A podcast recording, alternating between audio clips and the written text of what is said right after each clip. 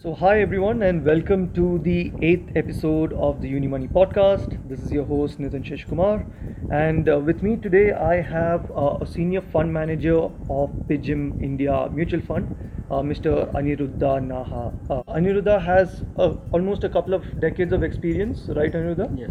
Uh, in the equity market space, and this is global as well. So, you've been with Mire globally. Yes. Uh, you've been with uh, DSP. You were actually one of the um, you know early fund managers of the microcap India's first microcap uh, Yes. oriented fund, and then you were with IDFC as well, where you managed a midcap uh, Yes. portfolio. And now Aniruddha has been with PGIM for close to a year and a half.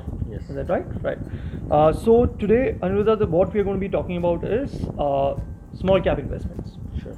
and the reason why we want to focus about small cap investments and for our listeners just to specify what a small cap investment is uh, it is not in the you know the industry heavyweights or the behemoths like your hdfc bank or your reliance industries it's in smaller companies that potentially have the opportunity to become a behemoth in the future right Right. and the reason why i want to talk about small caps today is um, all the noise in the market today is around mid and small cap investing. Uh, we've had a year where large caps have done exceedingly well, uh, but today all the focus has shifted to mid and small cap investing again. In that light, what I want to ask you is that what we have generally seen in the past, and and, I'm sure you can attest to that as well to an extent, is that usually when the consensus moves towards a particular direction, uh, that consensus view eventually falters, right?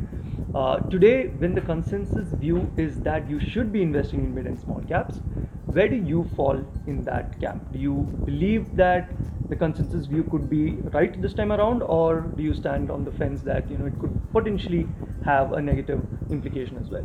Sure. Thank you for this opportunity. I think uh, we were the one of the few fund houses who, who turned positive on markets generally and have been positive on the mid and small cap space since the last six months. Uh, clearly, what has happened is uh, in the slowdown, yes, uh, a lot of mid and small caps did Im- get impact impacted by uh, the fall in earnings, Right. but uh, what we are clearly seeing is there have been good strong mid cap and small cap companies who, who have weathered it very well in this downturn Mhm. and uh, as the opportunities uh, as the economy does better and as opportunities evolve these companies will continue to do very well over time Right.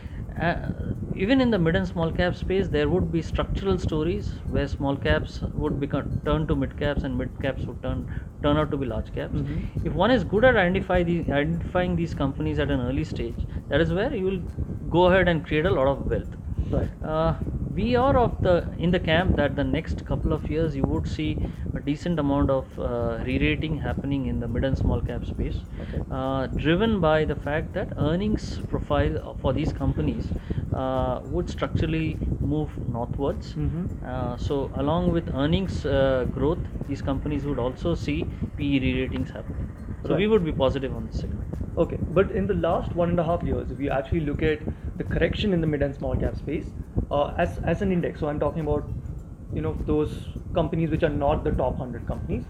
Corrections have been anywhere in the range of 40 to 40 percent to 70 percent, right, for a lot of mid and uh, small cap companies.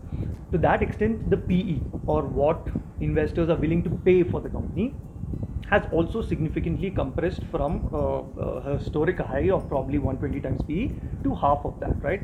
But on an absolute basis, when you look at the index, again, on a very broad basis, uh, an index PE of upwards of 50 times still looks to be very expensive, right? I understand when you said that if the earnings pick up, there will be a re-rating, so automatically the PE will compress as well. But what makes you think that that earnings pickup is happening?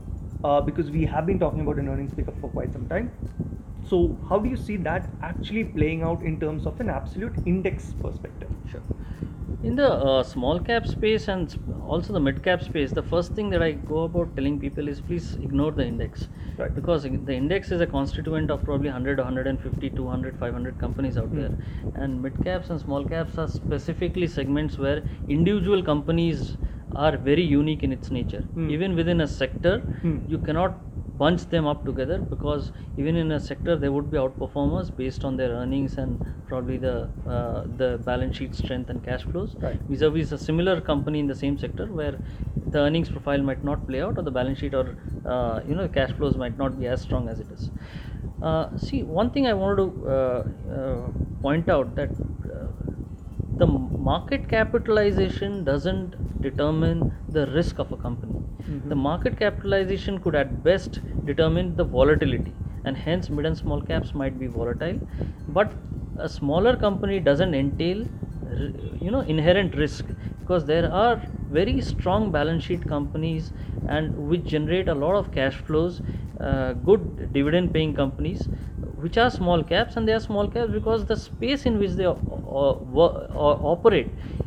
uh, doesn't give it the opportunity to grow big. Right. but they realize the scope of the space and work within it generating good cash flows good dividends good profits and paying out to investors. So that is one thing for sure. Market capitalization doesn't determine risk. I think we have seen a lot of large caps which have gone down to become small caps over time. Right. so that is the first part of it. And i think over time uh, so the index uh, per se would not be the right way to look at it. Mhm. in the last one year financial year there have been a lot of mid and small cap companies which have generated earnings and positive earnings which are pretty good. But in spite of that just because of the risk averseness people have you know uh, the p's of these companies have still contracted So, there's, so investors have also stayed away from all kinds of mid and small caps, despite earnings growth actually being there in some of them. Absolutely. Right. So our sense is whenever this risk averseness, which seems to be going off now, whenever people start uh, taking a look at them, uh, they will come back to companies with strong balance sheets, good cash operating cash flows, and good profitability growth. And hence, if a small cap company stands out on these parameters, they will definitely get re-rated. Right. But can I also ask you, why do you believe that this risk averseness is going away from a more structural point of view, and that whatever rally we have seen is not more of a, a dead cat bounce? Sure. See, uh, so uh, I mean, we can talk through probably a couple of sectors, three, four sectors where we are seeing a lot of change happening. Right. One is something like an NBFC sector. Mm. I think from where it was probably six months, nine months back, where there was a complete logjam, and even the best of the NBFCs were not getting money. Right. Today, in fact, there is a situation where a lot of good NBFCs are getting money. Mhm. In turn, a lot of uh, a lot of uh, uh, private sector small cap companies are getting money from them uh, from there onwards. Right. This is uh, the NBFC segment. The auto and auto ancillary, there are good, very good auto and auto, auto auto ancillary companies sitting out there, which have gone through a year where there has been too many things playing out negatively for the sector. Mhm. The sector seems to be coming back with the discounts on BS4 going the B- and BS6 coming across. I think the next financial year will be a far more normalized uh, year for them. Mhm. And in such a scenario, if there are some good auto ancillary companies which have been beaten down, but mm, uh, but uh, clearly have strong balance sheets and cash flows. The demand is there in India. It will definitely come back in India. Probably not in the next three months, but in the next six months. Okay. And that is when these companies will all start coming back because there will be earnings growth along with uh, uh, you know, coupled with uh, a PE rating. Right. And you're also saying that the economic environment, so despite all the gloom that you hear in terms of a low GDP growth or contracting in manufacturing or companies really not investing in further capacity, you still believe that uh, changes are afoot at the ground level because you obviously go and meet with these companies, right? Right. Those changes are definitely happening. They're happening across, uh, across NBFCs. They're happening in the rural space in India. For the first time, we are seeing you know crop soft commodity prices moving up, which is turning out to be beneficial uh, for the farmers and the rural economy. Uh, good rabi uh, a good rabi crop will entail the rural economy bouncing back this calendar year. So that's something that is happening. You, on the real estate side, I think uh, the good developers with uh, you know who, are RERA compliant Right. uh, will start bouncing back and their bouncing back has a cascading im- impact because there are a lot of other sub segments which uh, tie into or sub sub uh, sectors which tie into the real estate sector like cement tiles steel uh, plywood etc which will all start benefit uh, benefiting and there are good companies sitting out there Mhm. uh, which will benefit so in the small cap space you need to be patient and uh, identify companies which have the balance sheet strength and the cash flows to sustain a downside so they should be among the top three last men standing Right. in their sectors so whenever the sector comes back it will be these three guys who will make it big Right. So, from a tactical point of view, if someone is looking to uh, come in and ride the hype around the small cap, ignoring all the other noise, ride the hype around small caps that is uh, probably going to pick up uh, in the next few months. Uh, do you think it makes sense for someone to come in uh, from a tactical point of view at that point in time, or at this point in time, or uh, rather just build into it from a strategic point of view? See, our sense is uh, mid and small caps should be taken uh, uh, with a longer term view. So anything above five years is the, the ideal time frame to play out mid and small caps. The second thing is the allocation within your overall basket. I think small caps cannot be more than 15 to 20 percent of the overall portfolio. Right. So if you are okay investing 15 to 20 percent of your overall portfolio with a five year view, that's fine. The problem what happens is small caps usually start when they start performing well, people forget about the allocation part and go overboard uh, taking out money from other asset classes or, or, or asset uh, you know the the large so you caps move from mid fixed income, you move into small caps, you move everything moves into small caps. cap, and that is cap. where that creates a uh, you know a nuisance whenever it falls down. So one needs to be careful about the asset allocation what kind of money goes in there. And uh, small caps usually perform uh, they perform very strongly in a couple of years time and then again go through a lull.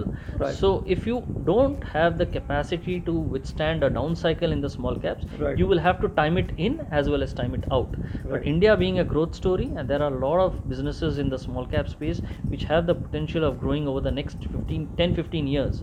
If you can withstand the downside the small cap is a good space to allocate about 15 20% of the money. Right, but like you said, there's also a couple of years within a cycle where small caps generally tend to do well.